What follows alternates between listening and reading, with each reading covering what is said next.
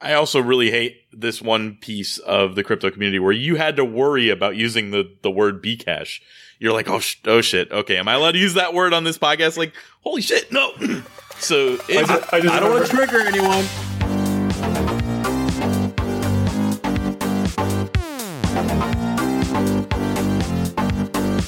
All right, guys, welcome to the Crypto Basic Podcast. My name is Michael Lucky. I'm going to be joined today by my co-host Brent Philbin Hi. I don't know why I'm waving. and a very special guest, James Duffy from the Loom Network. How you doing today, James? I'm doing pretty good. Thanks for having me, guys. Fantastic. So this is going to be our roundtable number seven. And what we like to do with our roundtables is keep it a little more free flowing conversation, really kind of easy going. And let's just explore your specialties, explore, you know, what brought you into crypto, why you're here now, what you think about the future, all these things that have come along. Let's get started with what are you working on mostly? What, what do you spend most of your time working on within the Loom network? Yeah, so I run our marketing team. So yeah, I'm in charge of our content production, um, you know, our social campaigns, community engagement, stuff like that. And then I'm also co-founder of Loom Network. So me and the other two co-founders, Matt and Luke, we, you know, kind of drive the direction of the company and kind of what our core vision is and where we're heading. Okay. That, so that, that makes you as important as it gets in the Loom network and, and everything around it, right? Like, that's, uh, Uh, yeah, I You're guess the you could say that. authority. All right. So I before we even go a little bit crazier later into the episode, I need to ask: Do you play Magic the Gathering, or did you play it? Yeah, I did in middle school, probably for around two years. Like, did you get like real into it? Go to all like the the local tournaments and all that kind of thing, or No, I didn't. I was mostly just like a skip lunch and play with my friends kind of player. Um, I did have what I thought was like a, a pretty massive collection, but probably pales in comparison to like a, a actual competitive Magic player. But yeah, I still have like a big box of cards sitting in my parents' house back in Virginia. But I, when I was like, "Ooh, are these things worth anything? I did look online. I'm like, no, I don't think I had this card. I definitely didn't have this one. So maybe there's something in there that's worth something. there's so many random little cards that ended up being worth so much money. I mean, there's cards I remember writing on as like you write on them as proxies until you actually get the card and you put them in your deck, and I find out that card's worth like 150 dollars like later on in life. So Really? yeah, that, But that's, that's the how- other thing is I definitely didn't take good care of them, so mine are all probably beat up and white around the edges. That's how that's how Mike and I met. And I just I was watching one of your other interviews and you described um, Zombie Battlegrounds specifically as a Magic Gathering style game, and I was like, oh man, I got to ask about that. I want to I want to know if uh, want to know if we got some more magic going on here. well, we'll have a different kind of magic. So So, James, I I actually got a question for you here. Um, one of the things we like to ask our guests when they come on is like, did you have like your aha moment in crypto? Did you have something that that really like changed your perspective so much that you know you then decided that this you were going to be confident this was going to be part of your future? yeah, well, it kind of started with my co-founder Luke. So he's an old friend of mine. I've known him for maybe three or four years now. Um, just kind of through a network of friends throughout Asia, and yeah, I had traveled to Bangkok um, mid 2017 and I had met up with him and I was hanging out with him and a couple other friends and they were working on a, a different blockchain startup. Uh, it was Blockmason and he was their lead developer. And at the time, I'd been invested in Bitcoin since around 2013. I was really bullish on Bitcoin. And it was through talking to them that I was like, oh, there's all these changes. There's this Ethereum thing now. And I was like really skeptical and really inquisitive. So I was just asking a lot of questions. Um, and yeah, I was kind of watching the space since that. And then um, I stayed in touch with him. And then when he finished his contract with Blockmason, he was like, I, you know, I want to do this other startup because like there's a real problem with scalability and then also with, you know, the user interface side of Ethereum. Um, and I was, I, I was just totally on board at that point because I'd been reading about this stuff constantly. And when I should have been doing other work, I was like, would wake up in the morning and just like read Ethereum articles all day long. So I was like, absolutely, let's do it. I'm fully on board. And then, yeah, just to complete the the origin story is then our third co-founder Matt was another friend of Luke's, um, and he had been in a similar situation where he was messing around with building some Ethereum dApps. Um, he's like a super hardcore developer, so he was doing you know like SSH key management on the blockchain, things like that, like developer tools. And he was running into the same issues where he's like Ethereum as it is is not very usable uh, due to costs, due to speed, and you know just caps and transaction volume. You can't offer free trials to your users because they have to pay transaction fees. Um, so he was just in the same position where as soon as Luke mentioned it to him, he's like, yeah, absolutely. Let's do this. And yeah, that was kind of the, the catalyst. You used the, used the term there that John Oliver ripped EOS a new one for this one, but it, it was so funny because it's a real thing. Like usability matters and it is, Ethereum is not usable as kind of what you want it to be usable as, right? Like you, you've created this super awesome, you know, group of side chains that you're kind of working on that leverage the plasma network and create like that usability and make it go together. So that's the usability eh, or scalability and uh and uh, you you you pick the two. Uh, I, I, I should have wrote them down. It's so early in the morning for me. so James is in Korea and we're over here in the U.S. So listeners know that I yeah. you can tell when I'm awake and we tell when I'm not. And then I there use you said use you said scalability and one other thing, and they're like the primary things that I think of when I think of problems with Ethereum. Even though I love use yeah, even though I love Ethereum, so the they're they're definitely the two primary pieces. But I also want to go back to one other thing you said that it was very casual. You were like, yeah, I was just in Bangkok in uh you know whatever whatever year it was were you living there? Were you traveling there? Were you kind of doing like the Southeast Asia uh, backpack road trip kind of thing, or what was going on? Um, let me think if there was an original reason for me to be there. Um, so, I mean, I've lived in Seoul in Korea for the past 10 years. Oh. Luke was oh. living in Osaka. I originally met him in Osaka and he was working out of Bangkok. I can't remember if I had some other like reason I was going to Bangkok. Uh, I think it was for a conference, possibly. Um, anyway, and I was just hanging out with them for around a week. So yeah, I don't know the. I guess the expat community across Asia is kind of a tight knit community through conferences and you know entrepreneurs and whatnot. So kind of like a lot of people are a friend of a friend in some way, and yeah, there's just kind of a network throughout Asia. Oh. And coincidentally, Bangkok has now seemingly become like a hub for crypto startups. There's just there's tons of blockchain projects um, that are just in and around Bangkok. Uh, that's awesome. I am I, I am literally in the middle of planning a very long trip that starts in Bangkok. I'm going to be there for uh, for Songkran, which is their uh, their New Year. But the the thing that really excites me is that Bangkok was basically super anti crypto, right? like the uh, like a year ago, they were they just finally got nice about that. So if there's a lot of startups there, that's even more exciting. Yeah, I think Omise Go, you know, is one of the most prominent, you know, ICOs and crypto uh, projects, and they're based out of Bangkok. They're actually, I think, I think um, they were founded by or related to a Thai company, which is Omise. So um, our logic was kind of the Thai government is going to like want this company to succeed, so they're probably not going to have you know really harsh anti crypto laws. Oh, that, I, I now we did it. We did a show on Omisego, and I can't. I think I met offhand mentioned that they were Thailand, but I didn't realize the implication of of a uh, of a Thai company when there were some definite like issues with the Thai government and, and cryptocurrency that that evolved seem to be gotten rid of. I know what they're doing now is they're like uh, you know you have to be approved as a an ICO for investors to come into you, and I guess you know I can't really can't really be too upset about that because ICOs are a little bit dangerous. Um, but you also just mentioned that you were in Korea for 10 years before that. Like what, what drew you there? What made that kind of part of your life? Yeah. So it was originally me and a friend graduated university. We wanted to kind of travel around the world. We had no money. Um, where we planned out this epic world trip and then realized hey, this is going to cost a lot of money. um, so I knew a friend who was teaching English in Japan we were like, hey, let's teach English for a year in Asia. We can save up money for a year and then, you know, do a trip around Southeast Asia. Um, I did that first year and I just really loved living in Seoul.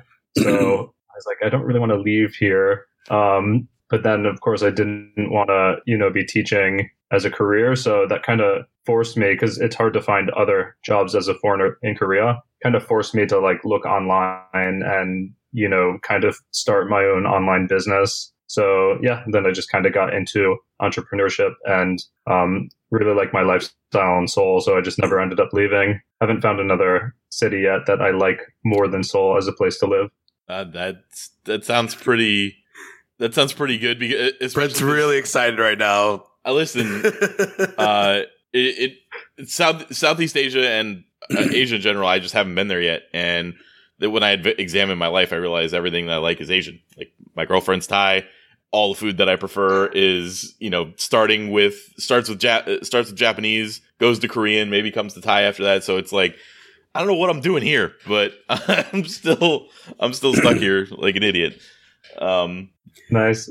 Well, but definitely jealous. Yeah, maybe maybe he'll never end up coming back, and then you'll have to do your podcast with like a 12 hour time difference. That's all right. yeah, that actually would work better. He would probably rather do it at like 2 a.m., but I'd rather do it at 2 p.m. So like, yes, that could actually work out great. I I went to bed at like 4 a.m. our time, and I was like, man, I wonder like. I could probably wake Mike up and be like, "Hey, let's see if James is awake right now. Let's just do this so I don't have to wake up at 8 a.m."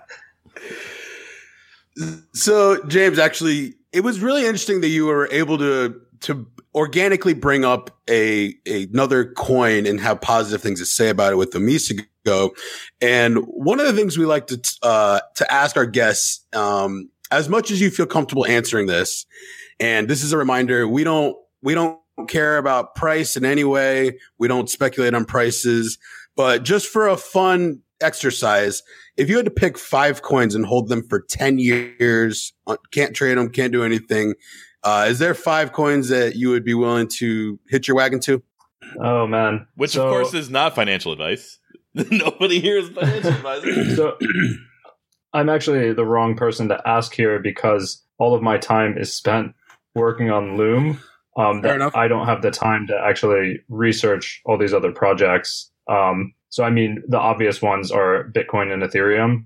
I think I think they're both here to stay. Um, I think the privacy coins like have a have a good use case because they solve a problem that's not solved by Bitcoin or, or Ethereum currently. Um, in terms of like, so I can tell you projects that I like what they're doing. I like what they're working on. I like the technology. I like the problem they're solving. But in terms of like token utility and velocity, and that that's like a whole different topic. And I'm not the right person to ask about that because again, not I don't right. have the eight hours a day to spend like reading about different projects and and pick out the ones that I I think are have a good token model. That's actually a big reason why we started this podcast, so we could force ourselves to sit down and get together and kind of learn learn through this with each other. Because you're right, it is a massive time investment to do that. So totally understandable. Uh, one of my notes said you had a, a partnership with a company in China called Cocos. Um, is there any like any depth to that you could touch on? What that experience has been like for you guys? Yeah, so I don't know that I would call it. I don't like the word partnership because okay. it gets thrown around a lot in the crypto space, and it doesn't really mean anything. It's like company A shook hands with company B, and then both companies made an announcement to try to make themselves look good, or or, or crypto company published their app on some famous app store like like Amazon's, you know, Amazon or Microsoft, right. and then called that a partnership. Um, so in the case of Cocos, uh, yeah, um, I think Luke had met with them or Luke had, had talked with them, and you know they are a um, a game platform like Unity that's really popular in China, and basically they built an SDK to integrate with Loom dApp chain. So anyone who who is using Cocos, they could use a Loom dApp chain as their backend. So it, I guess it's a partnership in the sense that they they did the work to to integrate with us. But um, yeah, again, I, I am just okay. Uh, then actually, using the word right, right, no, no, no, no. I I.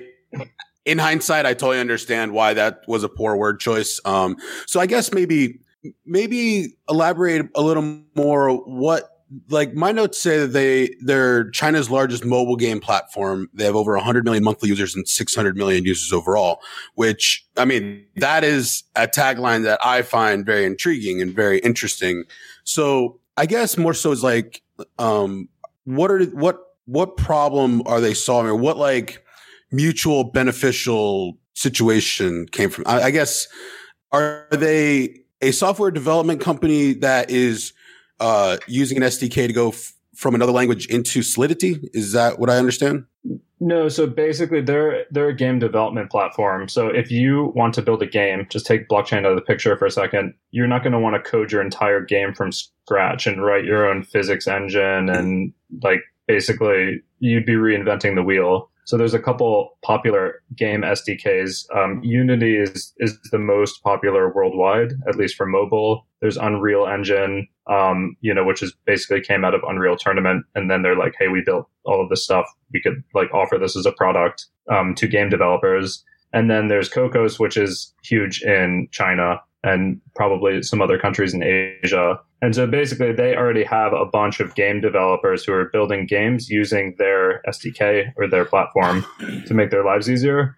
And what what they built is a way for these game developers to integrate with the Loom dApp chain. So instead of using a server as their backend, they would be using a dApp chain as their backend. And we did the same thing with Unity. We built a Unity SDK because our idea is um, you don't want to just take the the group of, of blockchain developers of people who are already interested in blockchain development and um, and just limit yourself to that audience. Our idea is let's bring in these traditional development audiences who are people who are already building games and let's make it as easy as possible for them to make their game run on the blockchain instead of a, a traditional server. And then we're also interested in showing these people hey, this is why you should do this. This is the benefits of running your game on the blockchain. Um, and there's this hungry audience of users who like really, really want these games. Um, so yeah, that's just kind of like a, a piece of our our larger vision. So I'm gonna. Because we think that getting yeah yeah.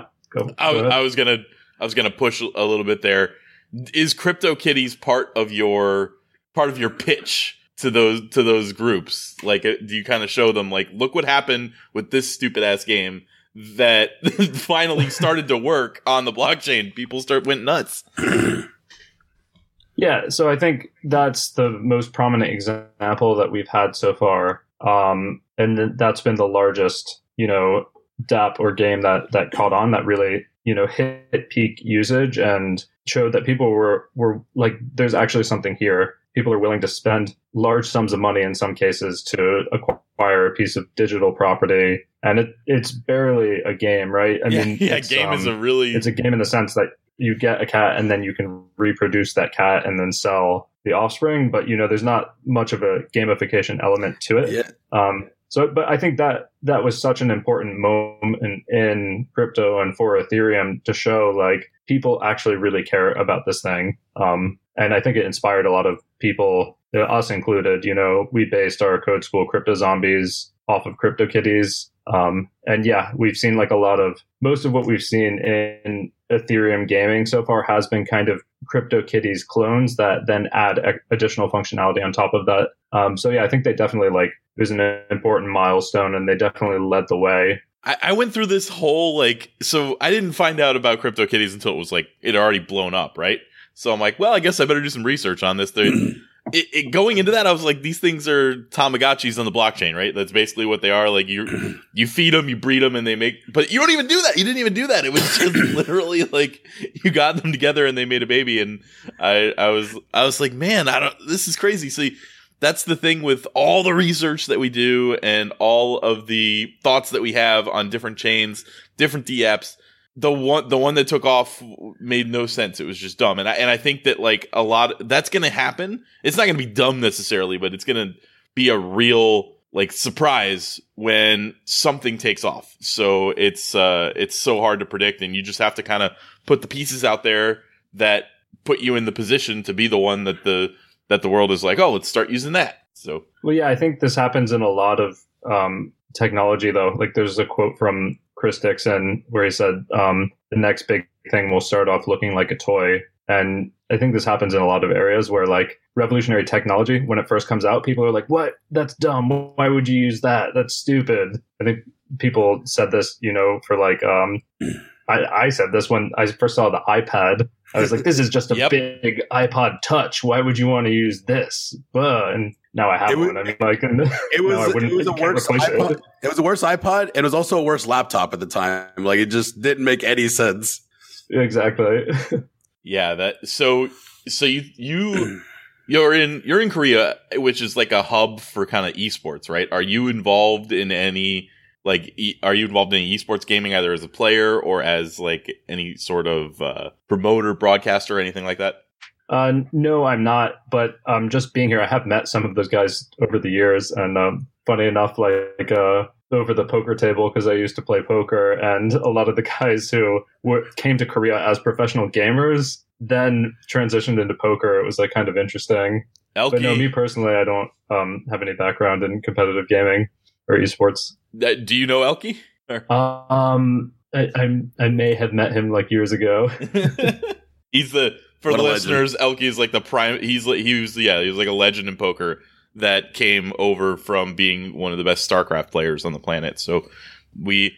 I, I for some reason somehow skipped the fact that you were a poker player and that and I went right to Magic the Gathering, but that's a much easier Uh, way to make the connection between us.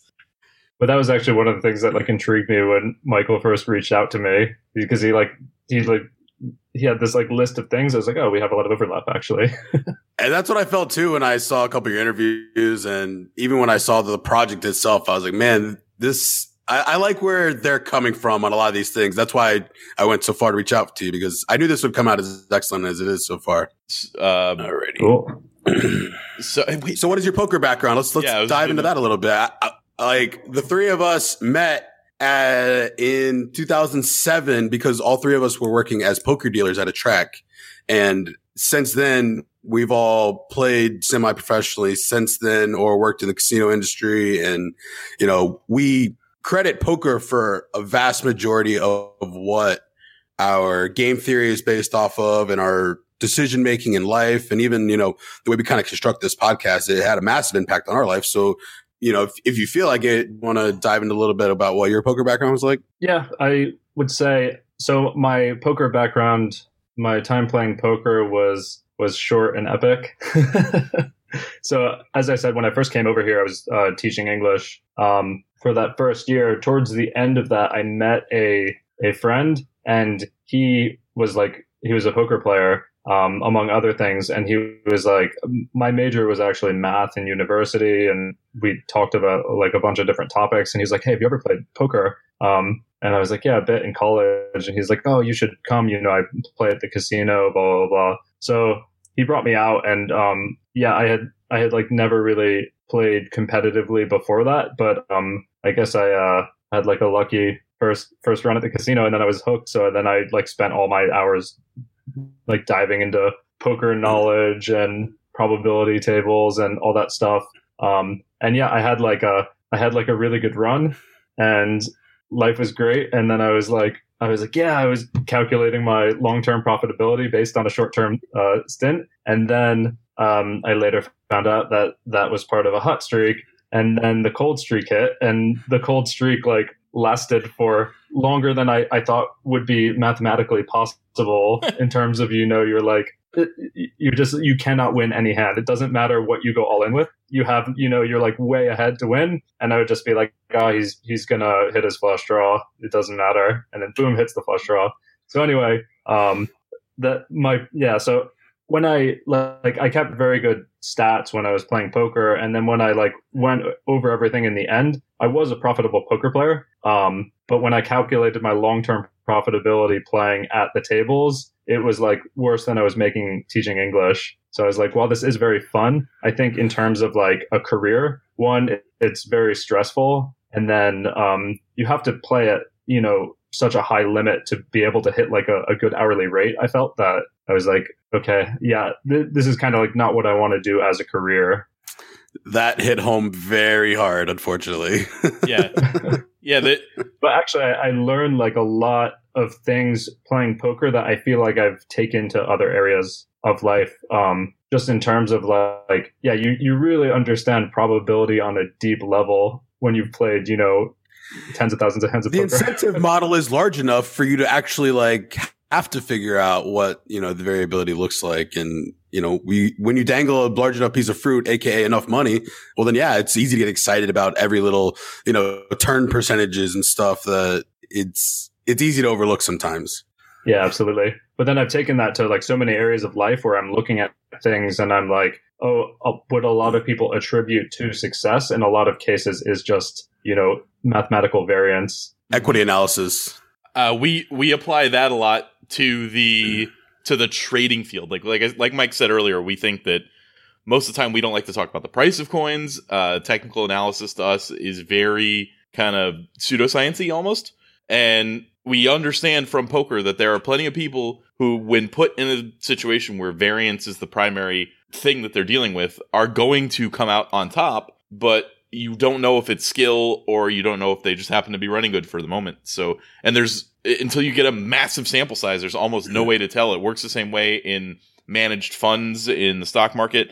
Very often you'll see the ones that perform the best perform the worst you know, once you go look back at the data, but there's no way to know when that's going to happen. So the other thing that, that I had go into my head while you were saying that is I'm wondering if you had the same kind of thing happen to you in life. When I spend money, I go way above and beyond to find the best deal on things. Like I'll go on slick deals. I'll go on different, three different airline sites to find like a $210 flight versus a $230 flight. But when I'm playing poker, that does not exist even a little bit. And I'm just sitting there like throwing money around, you know, tipping, tipping cocktail people $20 for no reason. I, I, I don't know if you ended up having that same thing happen to you. Yeah, I mean, I guess when you're on a hot streak on poker, like I was saying, you're projecting like this is my this is how much I'm going to earn in a day, and this is how easy it is. Be over a year, you're just like, yeah, I can spend money, awesome. And then, uh, yeah, no, that yeah, that did definitely happen to me for a short period of time. Um, and then I had to like after I like went broke, I had to like re-educate myself on the value of a dollar because I mean, a friend, me and my friend, we used to joke, we're like, we're like, bro, that's just like um, that's just a min raise, you know? like, yeah, we'd measure things. Uh, that's just that's just three big blinds. uh, All right. What about credit card game? Did, That's where I was gonna go. This is my next question. I'm Unreal. sorry. So I'm sorry. Get out of steal it. Are you talking about like the points? No, no, no, no. Oh no! You All right, you go out to dinner with three of your friends, and at the end of the when the bill comes, you have the understanding that everybody's going to put in a credit card, and then the server is going to randomly pick one, and that person pays for the whole bill. I, have never heard of this before. Whoa! This is the best. This is the best going out game ever. You just you uh, and a very poker player thing. All, it is. It is a very poker. All my non poker friends I took think Brent I'm for like. it's the best way to settle a bill at a restaurant. You just nice and clean, quick. One person pays for it. The other three get to celebrate. The server gets a laugh. It's like a total win for all parties. Interesting. Yeah, I'll have to try this one. That it's it's more efficient. It's faster. Like in theory, it works out in the long run. Is the neutral expected value, and the and the the fun, yeah, you you, you do the cards, and then whoever loses, everybody's like ah, and they like make fun of them. So the the person that loses, you know, they they have to participate in the like the fun part, so it doesn't even feel that bad. It's not like you just lost two hundred dollars. You uh, you, are just you get to watch to all your friends rub it in your face too. Yeah. It sounds about right. All right, let's get a little more on topic here. Um, I participated in the Kickstarter for Zombie Battlegrounds. Um, I have accessed the alpha release, and I will be honest, the gameplay ability and the graphics moderately exceeded my expectations. Um, just in a sense, maybe that I was just keeping my expectations tempered product's excellent so far. I'm not a huge fan of the current model is, uh, it's playing against the computer artificial intelligence. That doesn't personally do much for me, but I know the other releases are coming soon.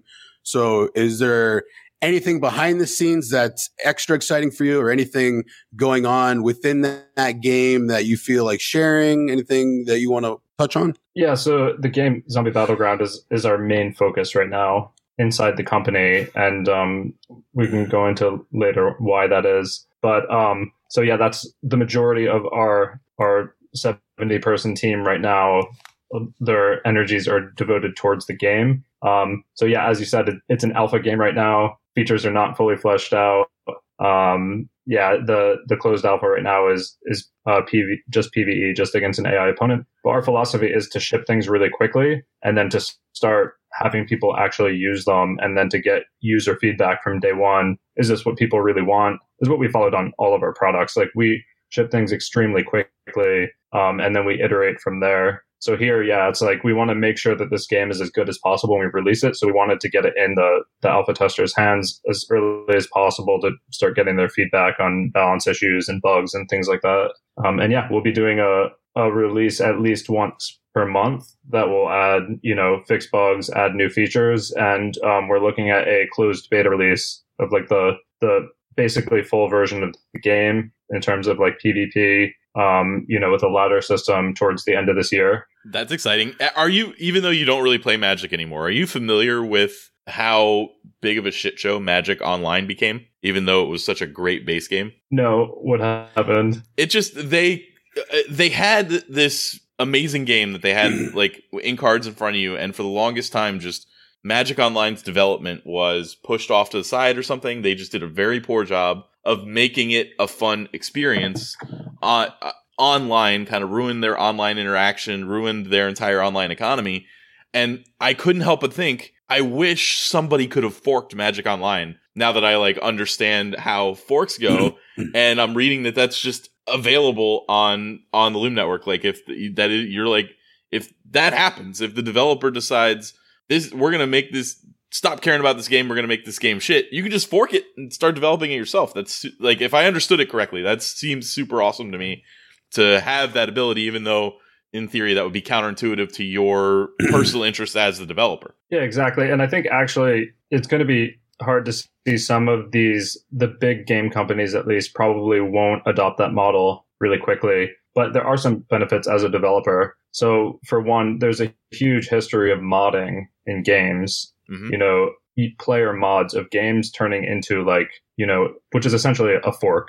Um, essentially these mods turning into games that were just as big, if not bigger than the original game. So if you build as a developer, if you build your game on the blockchain, you're kind of opening your game up to this mod, like infinite modability, um, which could actually your users could come up with something better than you originally came up with, and then the community just grows around that. Yeah, um, it's a lot of free marketing of- too. It's a lot of free advertising, a lot of free marketing. Like I just see so many benefits from it.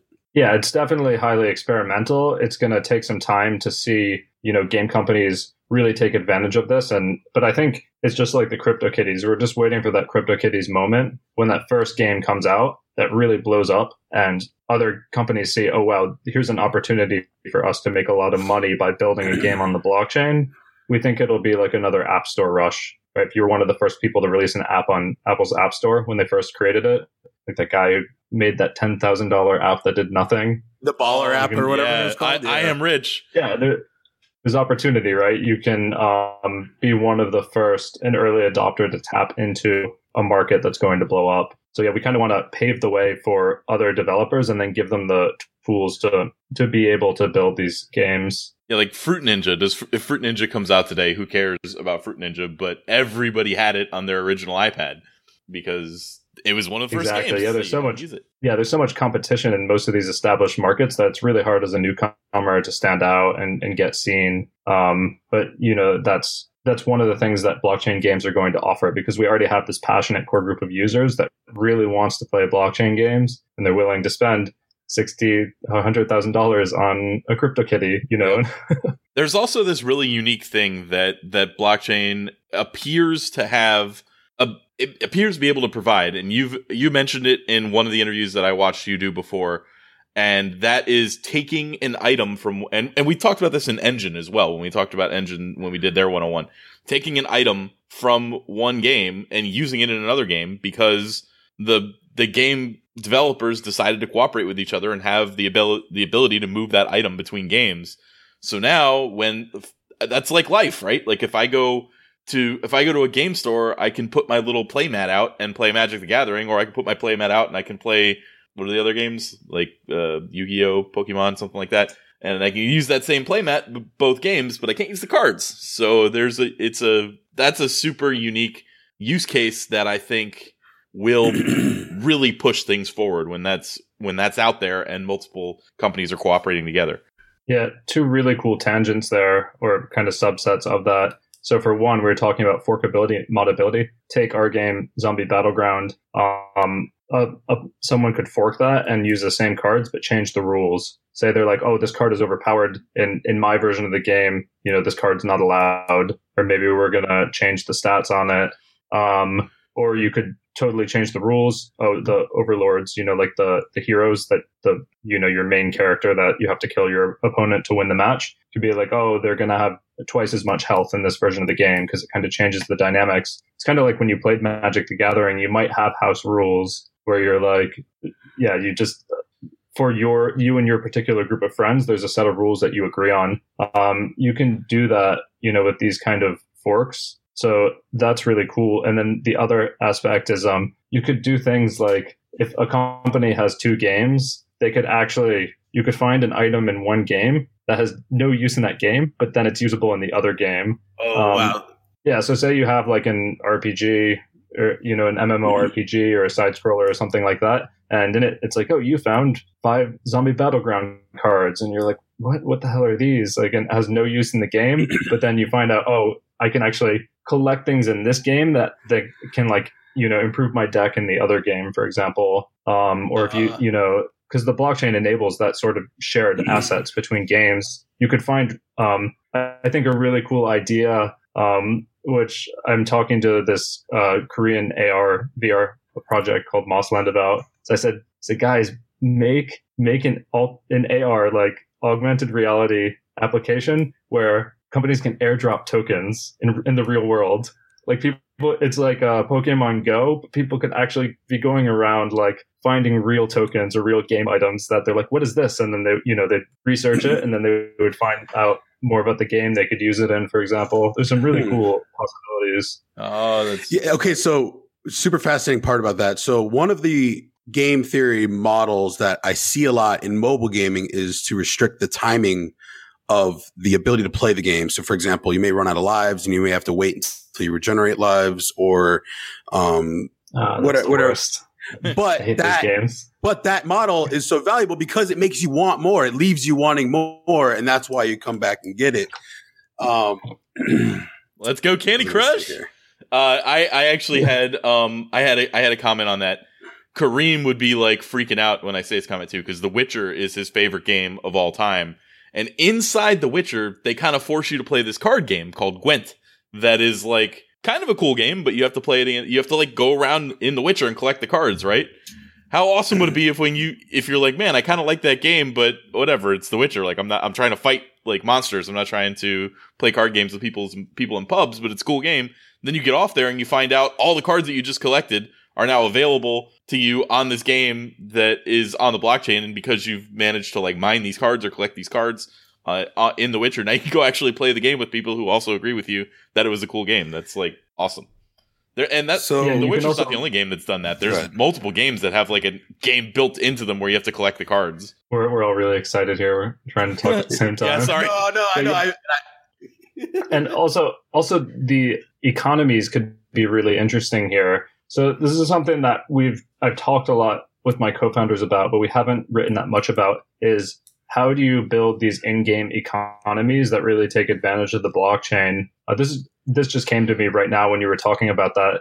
So say the only way to get cards was from you know the, this card game within a game or, or, collecting them in this game but not all players who play the card game want to play that you know monster hunter game or whatever um, so the players in that game co- could collect the cards and then have a marketplace where they sell them, right? And then the players in the card game would be buying it from them. Um, yeah, there, there's just like a lot of like really insanely cool possibilities where you, have had games with, with resource balances before, but you could actually build it, build a real economy by some people have control of the production of that, and then other people have control of the production of other resources, and they actually have to trade. All right, so my brain went a bunch of places. You were, you were, absolutely right when you said we're all getting excited because I had this crazy pitch. All right. So, what happens when we have a VR world and you can do very like simple, it's like a simple game. It's like almost like Sims. You just have a person in a VR world and you can find items, you can just do stuff. And then like the world itself, every like building is just its own company doing its own game or its own part of this world. And they're all completely separate. They're unrelated. They can be, you know, anybody can have a, a world here.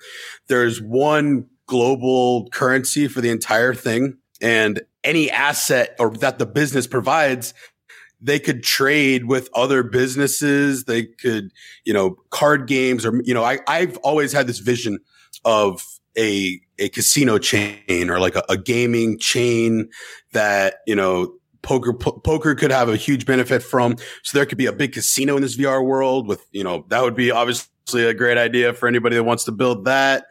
You know, a shooting range. You could have like a military. There's just so many like ways you could just combine all of these sub games into one platform. And who knows how many of those items could interact with each other? man. Possibilities are endless. Yeah, exactly. And I think that's like one of the most intriguing visions. And I think it's really hard to create that system from a centralized top down perspective. Um, because tra- just traditionally, you know, cities don't emerge from one central planner being like, okay, we're going to build the perfect system. They're these just like dirty, organic things that that just kind of emerge through the interaction of a lot of people and economies and incentives. So that's why I think once someone creates, yeah, this digital avatar that persists on the blockchain, and then they make it so other game creators can utilize that a- avatar. That that's how something like um, uh, Ready Player One, that sort of world, I think that's how it would emerge. Because no one wants to build on someone else's system. No one wants to build on a, expand on a world that some company owns. When you put this stuff on the blockchain, now it's like, oh, I'm a game developer. If I build this this extra city or this extra world uh, and let players import their characters into it, I'm tapping into that entire community of people who are already playing that first game. And I know that's not going to get shut down because they own their characters on the blockchain. I know some companies not going to pull the plug on their API and and my game is just worthless. Mm-hmm. So yeah, I think that's how these type of like really amazing um, experiences that no one really like anticipated or are going to emerge out of this. Yeah, I so I'm thinking back to kind of like my gaming experience in life, and there was a game that it was the only MMORPG that I ever tried. There was EverQuest was like the big one at the time. And then a new one came out called Asheron's Call, and I was like, all right, I'm gonna like get involved in this game because I'm way too behind on catching up to anybody in EverQuest. So I'm gonna try this game. And then that game was pretty defunct pretty quickly. So it's like now you don't have to worry about investing all your time into that one game and then it just dying and then that's it. You uh you can you you can invest your time in that game. If it dies, all right, well, I've got all these things that I can transfer to another game that I've sunk time into. So as time becomes more of a commodity, I think that that's more important. Yeah, exactly. And each of these game creators could could set their own rules for their world. So say they could decide which items they allow and don't allow. So say you're in some like first person shooter type world and you've collected all these all these guns in your arsenal, but then you go in this other world and the creator's like, Nope, this is a medieval world. Like guns don't don't work here, they don't exist. You know, and then you're like, uh, you know, you could still have the same inventory, but they could kind of pick and choose what rules they wanted to respect. And and now instead of the class of like wizard or mage, you have the class of like first person shooter, uh, modern or first person shooter futuristic or first person shooter medieval. That's kind of cool. You know, you'd have to specialize in a certain kind of game. And then when you're trading or when you're signing up for different teams in the esports world, you you have different specializations and whatever it mimics the real world that's that's what i was thinking when you're saying you can take a card in one game that's only available in that game sell it to people who play the the game where the card matters but they don't like your game, you don't like their game, but you're selling to them. That to the, the thing that popped into my head was like oil. Like, yeah, you can go get oil from only certain parts of the world and then sell it to the people that need it and and make a profit that way. So that's uh so I just want to give a personal experience on something we you were touching on recently about uh being willing to invest in games and, and then deciding to quit them I did. So I decided, all right, let me check this out. I spent some money, spent some time, quickly realized I was really behind. Uh, I was going to need to spend a decent amount more to just get caught up to build competitive decks to then see if I liked the game. So I ended up in, you know, like a three month span, spending like, you know, one to 200 and not getting much out of it. Whereas I wouldn't have mind investing a little more if I had the ability to say, get something back if I decided I didn't like it. And just the freedom of having an open marketplace is going to allow people like myself to say, you know what? I have these Loom tokens. Uh, I just cashed them out from another game. Let me check this new game out let me buy some items. Let me feel, you know, get a pulse for the community, whatnot. If I love it, great. I may invest more. I may take a little bit out. You know, that's up to me.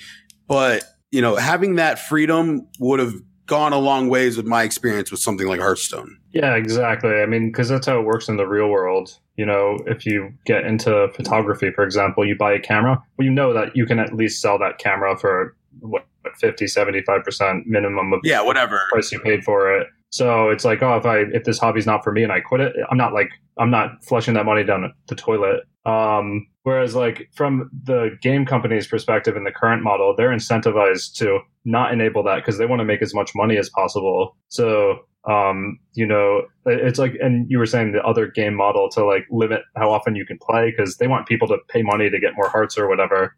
Um, and you know, Hearthstone is like a billion dollar a year game, something like that in revenue. So so maybe maybe we're just dumb and missing out on a huge money opportunity. But our idea is, and this is very experimental, is well, what if we make the game so it's not pay to win? So you can be competitive without ever spending a cent on buying packs from us, but you know we take a small commission on all the marketplace transactions and we let players trade freely.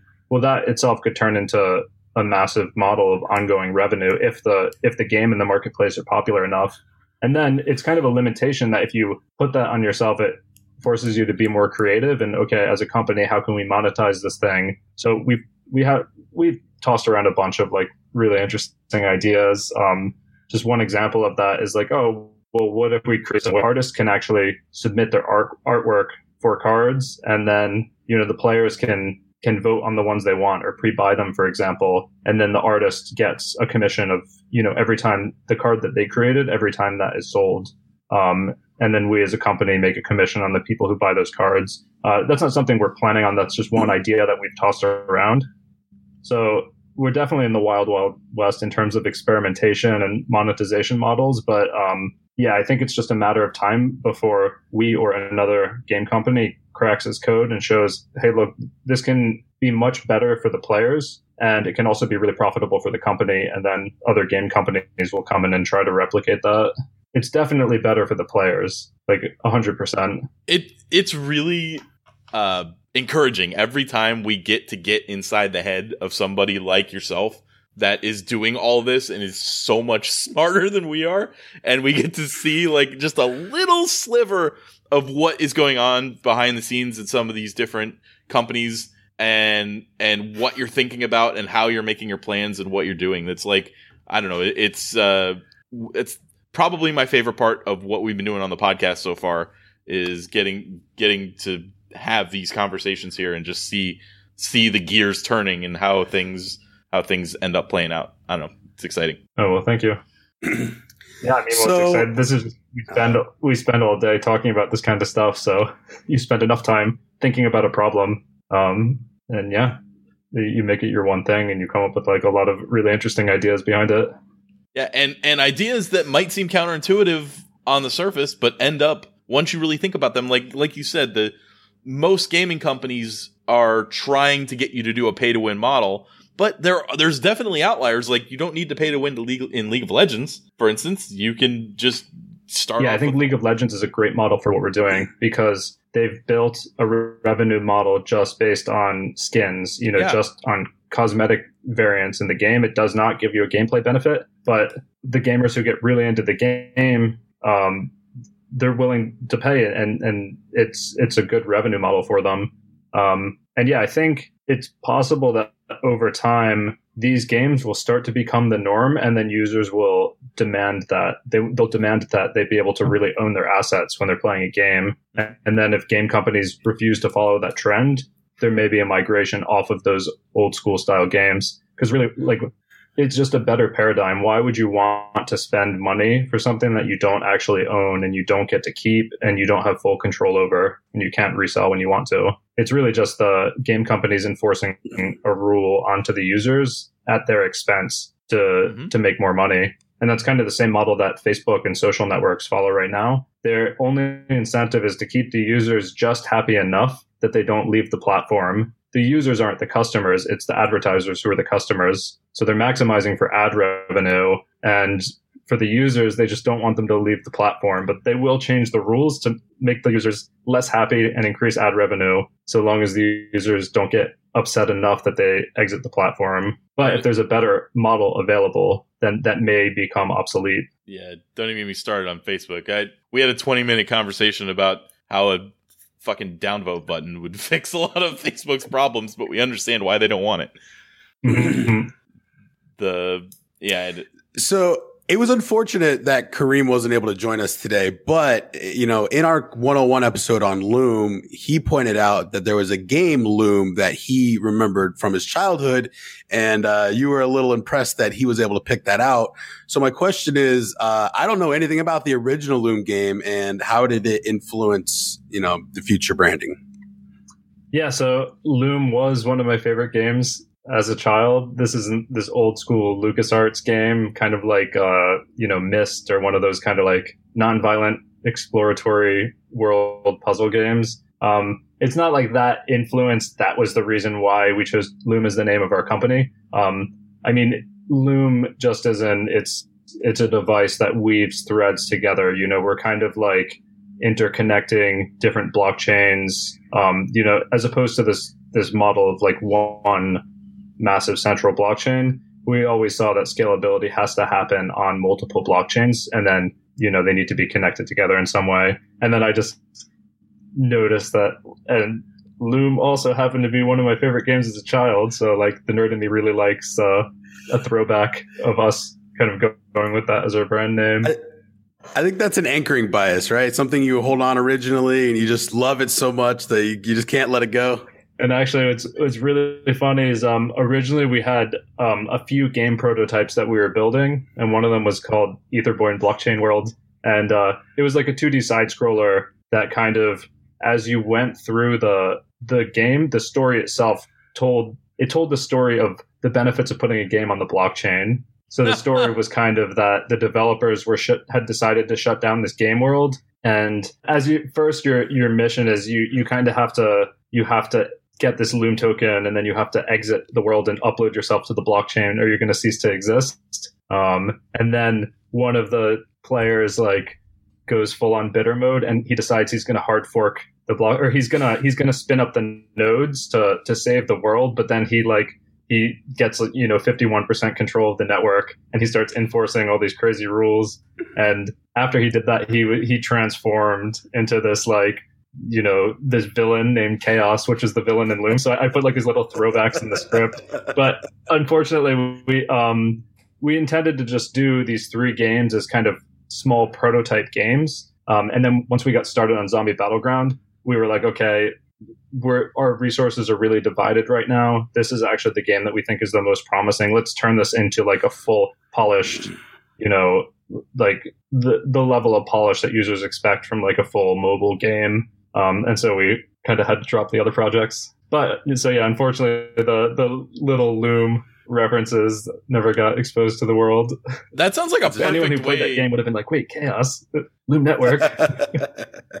I, I feel like that's a perfect way to explain what you're doing to a gaming company that knows nothing about blockchain. You're just like, all right, play this game, and uh, and you'll see you'll see what's happening, and you'll see you'll understand what we're doing. Just finish the game and then come back to me. that was kind of the idea. It was almost like a playable tutorial where like by the end of it you would know through experience kind of like how blockchain games worked and what some of the benefits of of running them are.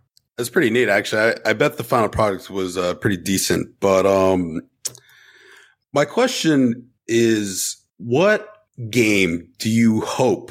Like, all right, if you could go five years in the future, and there's a game that like you guys finally had time to devote resources to, its final product, it's going successful. Is there any game like pet projects that you're hoping just really can blow up when you have the time? It's it's really this um, world that we were just kind of describing, some sort of expandable, interconnected world um, you know, that would become the spawning grounds for that Ready Player One universe. It's just going to start with one game, in my opinion, and then they're going to build it in such a way that it's extendable, and then other developers can build on top of that. And um, yeah, it's kind of like that you could build another town or another city or another planet, and and now you've added that to that universe. Someone someone needs to build this. It's it's a it's a pretty massive undertaking. Like I knew very little about game development before we started this company, but um, yeah, I didn't really games games are just super expensive to produce. Um, they require really big teams. Uh, there's a lot of resources. There's long timelines. So it's a pretty massive undertaking. It's kind of like the, the film industry,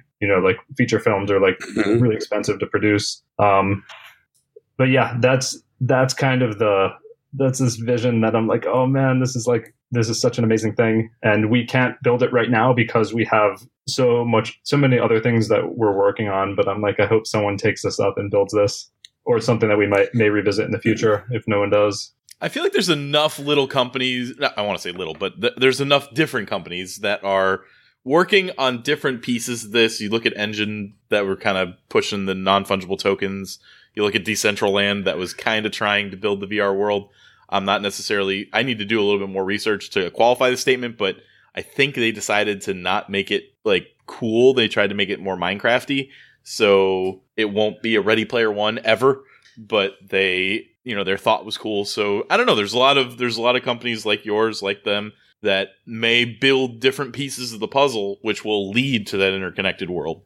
So Yeah, exactly. And each one of these kind of um, attacks it from a different angle, has their own, you know, theories on how to go about it, has their own strategies. It's kind of like, uh, yeah, with, with all these different projects working on kind of these interrelated, overlapping problems, I think it's really good for the industry as a whole. Um, it'll, you know, set the stage for for more companies to come in, more people to come in and build more stuff. Um, yeah, Uh, I'll tell you what. When it's time to develop that casino, you give us a call. We'll we'll make sure it's done. It's done to your perfection. Don't worry. Well, yeah, I mean, this is already one of the, I think, bigger uses of blockchain so far is gambling. I mean, I'd say so far what we've seen in the blockchain is, um, you know, currency. Like the, the successful use cases of blockchain so far have been in uh, currency, in security tokens, but there's a lot of, you know, legal hurdles with those, basically tokenized equity that's just like fully liquid. Um, you know, gambling is a huge one, even way back from like Satoshi Dice was one of, you know, it was a Bitcoin application. And then, poker had yeah, more Clubs with recently on Ethereum. Uh, do you remember Clubs with Seals back in the day? I played on Clubs with Seals, yeah, Yeah. after the, after the, One two what- what did Bitcoin. they call it? Was it Black Monday when, when the US pulled the plug Oh, all Black the Friday. Yeah. online poker sites? Was it Black Friday? Black was it Friday. Okay. Yep. It was So, yeah. tax. It was like tax day. How many years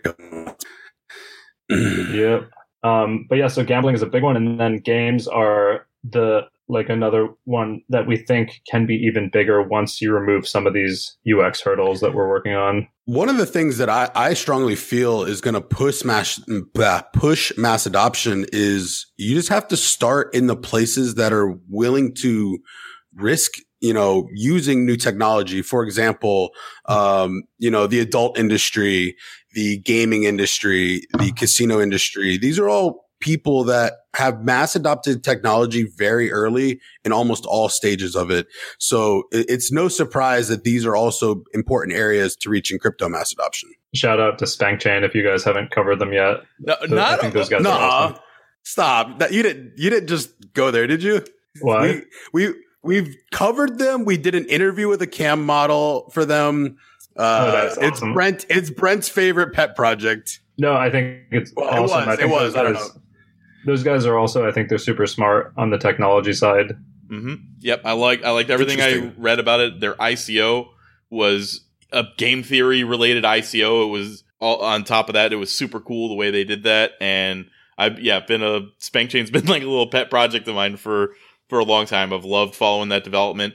Uh, I love watching cam models for research purposes and not like making a joke out of it. That's how, that's what Brent's happened. story about getting the interview with Gabby was very interesting. she she was on the the beta, the first live beta that they did, and I just started typing in the chat. I was like, "Hey, I have a podcast. Do you do you want to I, like I, I haven't tipped you anything, but and she she decided to come on the show. I was like, yes. That's really funny. It was really good. Yeah. But yeah, so, I mean that's and that's a really good use case of the blockchain, right? I mean, Mhm. it um yeah, I won't I won't go on anywhere political with this, but uh it's definitely Why? Okay, Why? so all right, I'm going to tell Go you as a poli- quick story, which we Yeah. might even cut out. But Mike was supposed. We were supposed to do a roundtable with just the three of the hosts, right? And Mike ended up winning a poker t- or doing well in a poker tournament, not winning, but he had to cancel on our recording session. So I'm talking to Kareem, trying to figure out what we're going to talk about, and he ninjas me into talking about Trump for an entire episode. So we've been getting emails that are like, "What the hell is wrong with you? We don't want to hear about Trump on your crypto podcast." So and sometimes political stuff sli- slips out. Nothing you can do. It's a crypto use case. It's a it's going to be a huge industry. It's going to be disrupted. Yeah, absolutely. when actually, I I think wasn't porn like one of the first drivers of online payments online. Yeah. I haven't actually seen the movie, but um, they they made a movie about this. Like the the guys basically who invented credit card processing. I I think it's like it's based on a true story. Like I think it's true to history that basically they invented this technology to accept payments online, and all the companies were like, "Why the hell would we want this?" And then the porn companies were the only ones who would actually like Ship buy it. technology. Like finally, yeah, that that definitely porn has has been there at the forefront of a lot of technology, like video streaming, like a lot of things like that. They've they're the oldest industry, I guess. what all of the industries have in common that we just that we were mentioning for early adopters is that they're all they're all interested in privacy in some fashion and and that's why they're willing to reach out and try new technologies. I mean, governance is uh, as a as a citizen, it's very important to start holding people in government accountable for their where their money's coming from, their biases, all of these things. You know, obviously uh in the adult industry, everybody everybody's got their own things, you know, and whatever it is, what it is. If you choose you want to pay for certain things or whatever you form as enter- you deem as entertainment, then go for it. So these things is they're just going to why I think that we have so much farther to go because we're still trying to penetrate those industries. Yeah, absolutely. And there's a quote from I think it was Marc Andreessen who said like new technologies we found they start on the fringe. Um, they start with these like small niche subgroups of people who are like kind of outside the mainstream. Um, and that was definitely the case with crypto. You you know I think it, so we're like hardcore staunch libertarians because you know they were the ones who like had the biggest gripe with the way the current system was. But now what we're seeing is you know it's going a lot more mainstream and now you're seeing like a lot more real businesses start to get like you know the original developers who i think were amazing um and a lot of you know the early ethereum projects they're just kind of like yeah man we just want to write code all day you know and like just kind of like small small groups of hackers kind of you know building and improving upon the system um but now it's kind of reached a point where yeah the financial incentives are there to actually bring in you know more experienced businesses to be be like okay let's take this thing and let's um let's treat this you know like a real business and let's you know have like shipping deadlines and let's really like you know push this thing along yeah, I think we're reaching that stage now with there's there's just so many smart minds coming into crypto now and and building upon it and expanding upon it that, that I think we're still on the fringe. I think you I know the community is still very small. It's still on the early adopter curve, but it's like it's reaching that tipping point.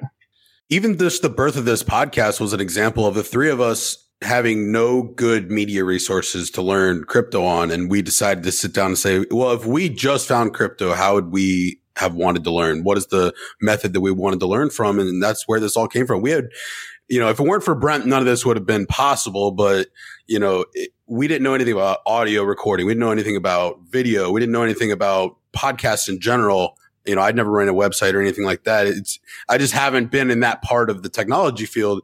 So learning what we have to go through to, to make this work because we care so much and want to deliver a good product to people that want to learn, we're willing to jump through those hoops because we have a passion. We see what this can be. Yeah, that's awesome. Yep, I wish we knew how to code because we'd be coding all night, all day, trying to figure out Solidity. I can, I can't even make an Excel script. So Well, have you tried cryptozombies.io? Plug Wait. for Loom Networks Wait. programming course. they have a programming course. yeah, this is how we. This is like one of the first things we created. This is like how we kind of got our name. Wow, um, I didn't. We didn't even mention that in any of the episodes or anything before now. So is it is it Pretty, like a pretty sure we did. Well, we did. Okay, I'm sorry. Is it? I wasn't on that episode, so I don't know. Was it a? Is it a That- paid that's course? that's the zombie chain, right? We just kind of became this confusing, overarching theme, but it all it all started with crypto zombies. So basically, um, you know, we were first just focused on scalability. We have to build this network and this infrastructure that can that can handle highly scalable DApps. Um, and while we were working on this, a couple months into when we started the project, that's when CryptoKitties came out and and blew up and was one of the biggest use cases. We had always planned on creating like a, a programming tutorial um, for Ethereum, but then when this came out, um, I was just having a conversation with my co-founder Luke, like over coffee, and I was like asking him a bunch of questions about the implementation of the smart contract stuff, and, and then he wrote, based on our discussion, he wrote this article about how like your CryptoKitty isn't really yours. oh, I've read You- that. You don't really own it. Yeah, so that was like a breakout hit for us. And then the next day or two days later, I was like, um, I wrote an article that was like how to code your own CryptoKitty style game on Ethereum. And I basically just just went through their smart contract and just broke down exactly, you know, how it worked and, and how it was implemented. And it was this massive article, and that just blew up in popularity. So these two things blew up for us. And um, yeah, we, we put an opt in. where like, hey, we're releasing a solid, how to learn Solidity course. You know, opt in if you're interested. And we got a ton of email opt ins from that. So we were like, okay, this is this is you know, there's obviously a lot of interest here. So we based our programming tutorial on how to code your own game, like CryptoKitties, uh, and it was called Crypto Zombies. And then that that just really blew up and, and put us on the map. And um and yeah, from that point onward, people started finding us and they're like, hey, I'm trying to build this game on Ethereum, but I can't because of these UX hurdles and, and scalability issues. Can I use your platform? And that was when we kind of made our pivot into games because that was the first thing we did where we saw some serious traction and people were coming to us and saying, hey, we need your platform. When is it going to be ready? That's so smart. Uh, so you yeah, we here. still have this. Check it out. the- so the the course is not yeah it's the most popular um, ethereum coding tutorial online it gets yeah we're getting like 30,000 new users per month Woo. Yep. Good job, crypto. so yeah that's when Brent we're looking at this that. and so that's what yeah we were looking at this and um yeah that's how kind of we know that you know this industry is still growing because there's just so many people coming in every single day learning solidity development learning to to build their own games build their own smart contracts and yeah that kind of plays into our thesis as well why we think ethereum is here to stay. Um, that's another one of my most popular articles was ethereum will be the backbone of the new internet. Where basically i'm saying there, there's a couple core points there but ethereum already has so far of a, a lead in terms of the number of developers developer tools for building apps um, in terms of standing the test of time. And in terms of being a fully decentralized platform that we don't see any other platform replacing it at this point as the base layer as kind of the, the layer one blockchain Clearly, For- you for- haven't for- looked into Tron because. so All right, so sorry. this is a thing about every every other pro- project that's like more scalable than ethereum subtext sacrifices decentralization like they're just they're not being honest with people who follow the project because yeah if it was that easy to scale a blockchain then bitcoin and ethereum would just do it but when you increase scalability it's because you're sacrificing decentralization. It's like a law of physics of blockchains. Um, you, you can't get around that unless someone invents some like totally new you know technology um, which a lot of i guess white papers will claim to have done but they're short on the technical details. Yeah. so yeah that so that's why we think ethereum's here to stay that you need full decentralization on that base layer and sacrificing that is a mistake and the way to scale is to build additional layer 2 blockchains on top of that Mhm. that are less decentralized and more scalable but you can always fall back to the base layer for that full decentralization Yep, that makes perfect sense. sorry i went i went technical there No, no, it, it- that's Awesome. I- it was it was so good. I can't even really respond. Gave me a chance to make fun of Tron. Ga- gave me a chance to like to kind of blow my mind a little bit. The uh, you you you got to dig in there about EOS, where there's they've claimed everything, but are super decentralized and continually break their model and and change things. I don't know. We we have.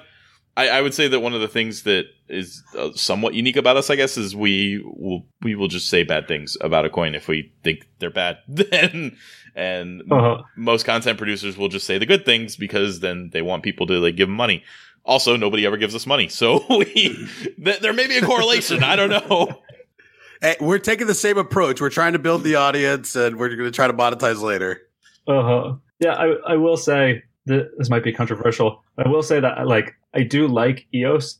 Not saying that like I would buy their token or something, but I think even though we, I'd say we're, we're competitors with them, and you know we disagree on a couple of a few fundamental things. I like the fact that they're kind of pushing the envelope and experimenting, and it's a crazy experiment, right? No one's quite sure how it's going to work out. But I think that's really important in the space right now. I mean, it's unfortunate if people get suckered into like putting a lot of money into a token because it's marketed as an investment, and then they're going to lose potentially lose a lot of money. But um, in terms of the technology, um, yeah, I actually think Dan Larimer is really smart. Um, we learned a lot from from Steemit. We um, we modeled parts of our architecture for Delegate Call after Steemit. Um, but yeah, just the main area where we disagree is we think it's awesome to experiment with you know DPoS and different consensus algorithms, but we just say it's better to do that experimentation as a side chain to Ethereum because then um, if something goes wrong with the sidechain, if all of your data is stored on that sidechain and it gets attacked, then well, tough luck, you're you're losing that data. If you have a token on there, that token's going to go to zero. You know, like people who put value into that, it's going to go to zero. But, but if you use you know Ethereum for your tokens as E ERC20s, and then you can use them as a sidechain through Plasma or through a transfer gateway. Yeah, now you can do all sorts of uh, crazy experimentation on the sidechain, and I think that is kind of how best practices are going to emerge is through these layer two side chains, each kind of coming up with their own rule sets, own consensus algorithms, and some of them will work much better than others, and that'll kind of like be an evolutionary model for how we find like yeah best practices. So yeah, I think it's cool that they're experimenting, but um yeah, our major like I guess fundamental difference is that we we think layer two is the way to go for all this, and not to create your own base layer one blockchain, Yeah, I wish they had especially if it sacrifices decentralization. with, with like What's a that? billion dollars instead of four, or like a hundred million maybe instead of instead of four billion. I wish it was a little Yeah, bit- our biggest fear with EOS is that it raised so much money that if it ends up failing, it could just be really detrimental. It could be a black eye on the industry, in our opinion. Yeah, that's totally true. It also like it has the feel that Larimer kind of bounces around a lot, and he's kind of a controversial figure. We've we've given him respect and you know shown the sides we're not you know a big fan of, but and and this could just be how the space is developing. But you know when somebody is on their fourth crypto project and this one like found a way to raise the amount of money that it did it, it, it makes me nervous and and by all means i hope it works I, I actually did buy some eos early i currently no longer own any of it but it you know being able to watch the whole situation kind of unfold um has, has left me like uncertain about the future so I, I hope they get it together and i hope that it works just for the sake of crypto Yeah, that totally makes sense. And yeah, uh, you know, we just we like to see other projects that are experimenting um, because if there's new good ideas that come along, then we're like, hey, well, why don't we integrate this into Loom? yeah. We yeah. You don't want to end up being like the conservative of blockchain and be like, no, we have to do it the way it's always been done. Stop trying to make new stuff. That's kind of uh, the opposite of what the crypto community is all about. So the it's good. Which is kind of interesting that you say that because because there's both aspects of that, right? I mean, that is like what's contentious about Bitcoin. Yes. is that Bitcoin is like is like look, it works, it it does what it's supposed to. Um, if if we make changes to this thing, like we don't know if it's going to keep working. We have to be extremely careful about all changes we make. Um, and then you have you know the the Bcash. Do I get do I get yelled at? oh, fork, which um, I think most people who are like in the know would would say is not like a great project. Um, like I mean, it- yeah. If if I'm taking a side on that, I'm I'm, I'm staunchly take a side no no we're Bitcoin. we're on we're on your side don't worry yeah, yeah. yeah. So I'm saying like um yeah, being like you know more features better. Is not always great if you're a base layer that has billions of dollars of value of people relying on their tokens like working properly. But yeah. then I think, yeah, this experimentation is, is like very necessary. And I think that's why the industry has been kind of slow to evolve is because we haven't had the flexibility to experiment, which I think layer two offers. I re- like really iterate quickly and, and try lots of things. I also really hate this one piece of the crypto community where you had to worry about using the, the word Bcash. You're like, oh, sh- oh shit. Okay. Am I allowed to use that word on this podcast? Like, holy shit. No. so I, just, I, just I don't want to trigger anyone. Yeah. I just remember seeing the memes about people getting blocked on Twitter if they, if they use the wrong word for it. yeah. It's ridiculous. the, the whole, the, the whole, like we can, we can appreciate Bitcoin Cash as a, as a project. We can appreciate what it's trying to do. I just don't think it needs to keep pretending to be Bitcoin. And I don't think that he, they need to kind of worship Roger in the way they do, or well, it used to be Craig, but I don't know who knows what's going on there. There's, they got all kinds. Of Yeah, of- and I'll actually, I'll actually say that I, I mean, I do think it's it's great that they're able to hard fork and they have their thesis and Bitcoin, you know, original Bitcoin has its thesis, and then the market can kind of decide mm-hmm. what it cares about and, and what is more important. So I think like that hard forkability is is like an amazing feature. Um, whether or not you think the fork is valid or legitimate, like you know, you can just not care about the fork and just use the one that that you want to keep using. But having that ability to be like, hey, we disagree and we're going to do something different, guys. This is what we're doing differently, and this is why we're doing it. And then the market can like look at both and educate themselves and and yeah it's you know it's the free market at work yep. so yeah even though i i don't um, agree with them on the block size thing um, i think it's great that they're able to hard fork and give people an option who want you know a bigger block bitcoin yeah totally see where you're coming from with that all right, one one more thing that I, I want to get into a little bit. I just want to hear your thoughts. Um, one of our favorite things about crypto is uh, any form of a DAO, a foundation, um, these are things that we think are long term going to be super important. Can you tell me just kind of your philosophy on this topic? And you know, does Loom have any plans to implement anything of this nature? So yeah, I'm not highly educated on that topic. I, it's not an area that you know is within my core focus. I've taken the time to really dive into. So we operate Loom as a company, and I think that allows us to iterate really quickly. But what we do plan on doing is opening up the side chains that we create. So the Plasma chain, which we just announced, or it, Zombie chain got rebranded as Plasma chain. We will eventually have a DPoS system for electing external validators into that system. So then it will become a community owned chain um, in the beginning so we can iterate things really quickly. And because this is early stage tech uh, and it's a lot easier to hard fork something when you control the validators, you know, we're running it ourselves in the beginning so we can like iron out all the kinks, fix all the bugs, and get to a stage where we're comfortable putting external validators in there. So yeah, the um, us as a company, we're just a traditional company, but in terms of the actual side chains that we're creating, we're going to open those up to be run by the community as a DPoS chain. And we do we open source um, the parts of our product as we go along, as we feel like they're they're fully mature. We don't run everything open source from day one because there's like a thousand other products that projects that would immediately take our code and the next day announce that they created the same thing we did. So just as a competitive edge, we keep things closed source until we feel like we have a technological edge, enough of an edge that, you know, then we open source pieces as we go. But then there's other pieces we just open source immediately, like the Plasma Cash implementation.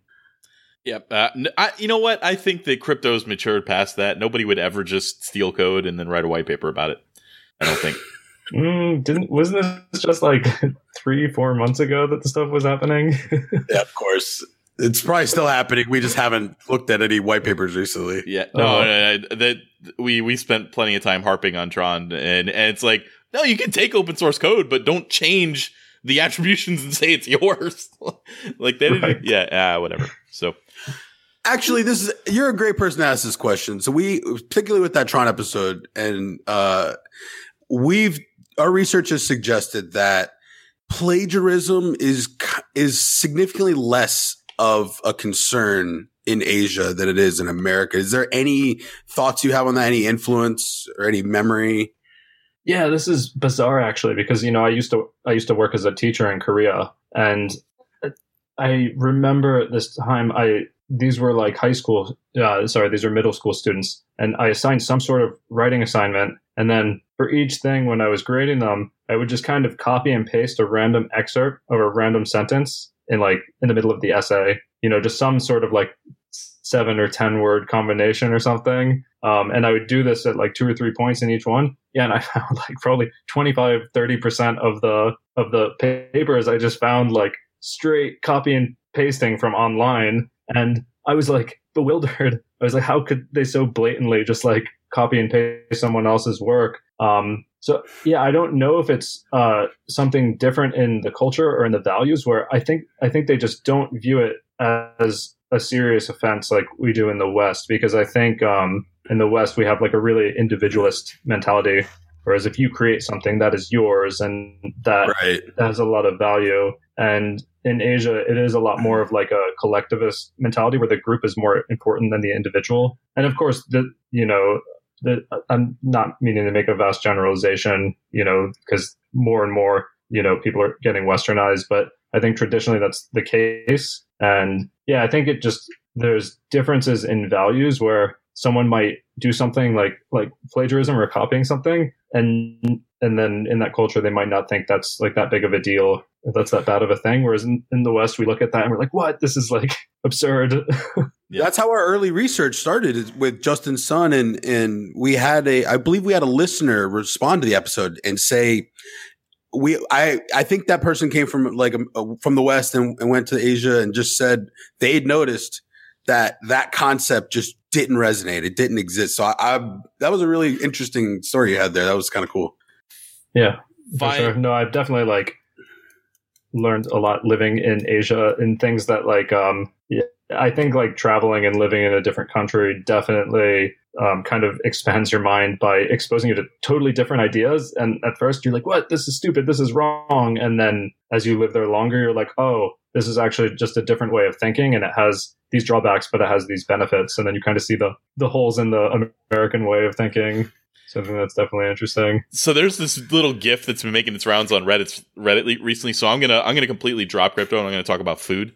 Have you been to one of the restaurants where they literally bring the table out and like put it on top of your table? Or is that Bring- just like a one time? It's all- it's it was all over Reddit the last couple days where they it was supposed to be from from South Korea where they t- the instead of like taking the food and putting it on the table they brought an entire tabletop out and like slid it over top of the current tabletop because there's so many like random little extra dishes served with Korean food. I'd have to see a visual. I don't think I've seen this. No. All right. Usually they just bring out a big tray and then move the things one by one. Yeah. Okay. So they made it sound like this was a normal thing because it's Reddit and they do things like that. But Interesting. so back on topic of food, is there one food that you've just you've had it and you're like, man, you need to either find somewhere in the U.S. that serves this, or you need to get your ass over here and try this food immediately because it blew my mind. Hmm. For Korean food, I guess I'm just so used to it now. This is kind of normal. yeah, I'm trying to think. Yeah, I mean, after ten years, I would imagine it just seems like all you, you've worn out most of the good stuff, probably. Oh yeah, now now I go back to the U.S. and I have culture shock. Like, wow, Americans are so like friendly and honest and just like chatting with strangers like friends. This is really weird. so in Korea, people just kind of in Seoul. It's a big city too. To be fair, New York City is probably similar, but you know, Oh, yeah, people just kind of like ignore everyone else that they don't know. Mm. I'm in the U.S. and someone will like greet you on the street. And you're like, oh, I don't know this person. Is there anything else that either of you feel like touching on? This has been a little long, but I think it was really excellent. Uh, give us all the ways we Anything can you follow feel? you and all the ways that we can check out what yeah, you're doing. Yeah, spam Just, away. like, boom. um, yeah, basic. I guess Twitter is like our main channel. Um, yeah, I would say follow us on on Twitter. We also have a Telegram announcements channel, but it's the same information that goes out. Uh, if you just Google like you know Loom Network Twitter, Loom Network Telegram, or at, we'll have at a the link in the show bottom notes. of all our blog posts, we have links to them. Yeah, um, yeah, we have delegatecall.com, which is our Q and A site that's running on the blockchain. So that kind of has its own vibrant community of people asking crypto questions and you know getting quality responses and um, questions that get upvoted. Those users earn delegate call tokens, which are an ERC20. So that's kind of our model for social sites, you know, where you, you can actually like you can actually earn a reward as opposed to just useless karma on that company server. Hey, whoa, whoa. So yeah, karma is not useless. It's a very great tool that I have a lot have of. ten thousand of it. It's amazing. Don't tell me it's worthless. I'd work hard for that. I for have a gold star next to my name. Do you know who I am? But now you could actually import that into other sites, right? Like you could have other if it's on the blockchain, you could have Yeah. multiple. Reputation can carry. Yep. Exactly. yep. All right. Well, thank you. Not to dive us down another thread as we're wrapping Yeah, up. yeah, stop. Well, no, no, I- hey, we're respecting your time. We could go on forever. It's you know, I, I want to make sure that we're not disrespecting your time. We appreciate you coming on. Yeah, absolutely. Thanks for having me, guys. All right, I think that's going to wrap it up for this edition of the Crypto Basic Podcast, roundtable number seven with James Duffy. My name was Mike. I was here with Brent. Thanks again for tuning in. I know I said it before, but we are not financial advisors. All investments have inherent risk. Please do your own research.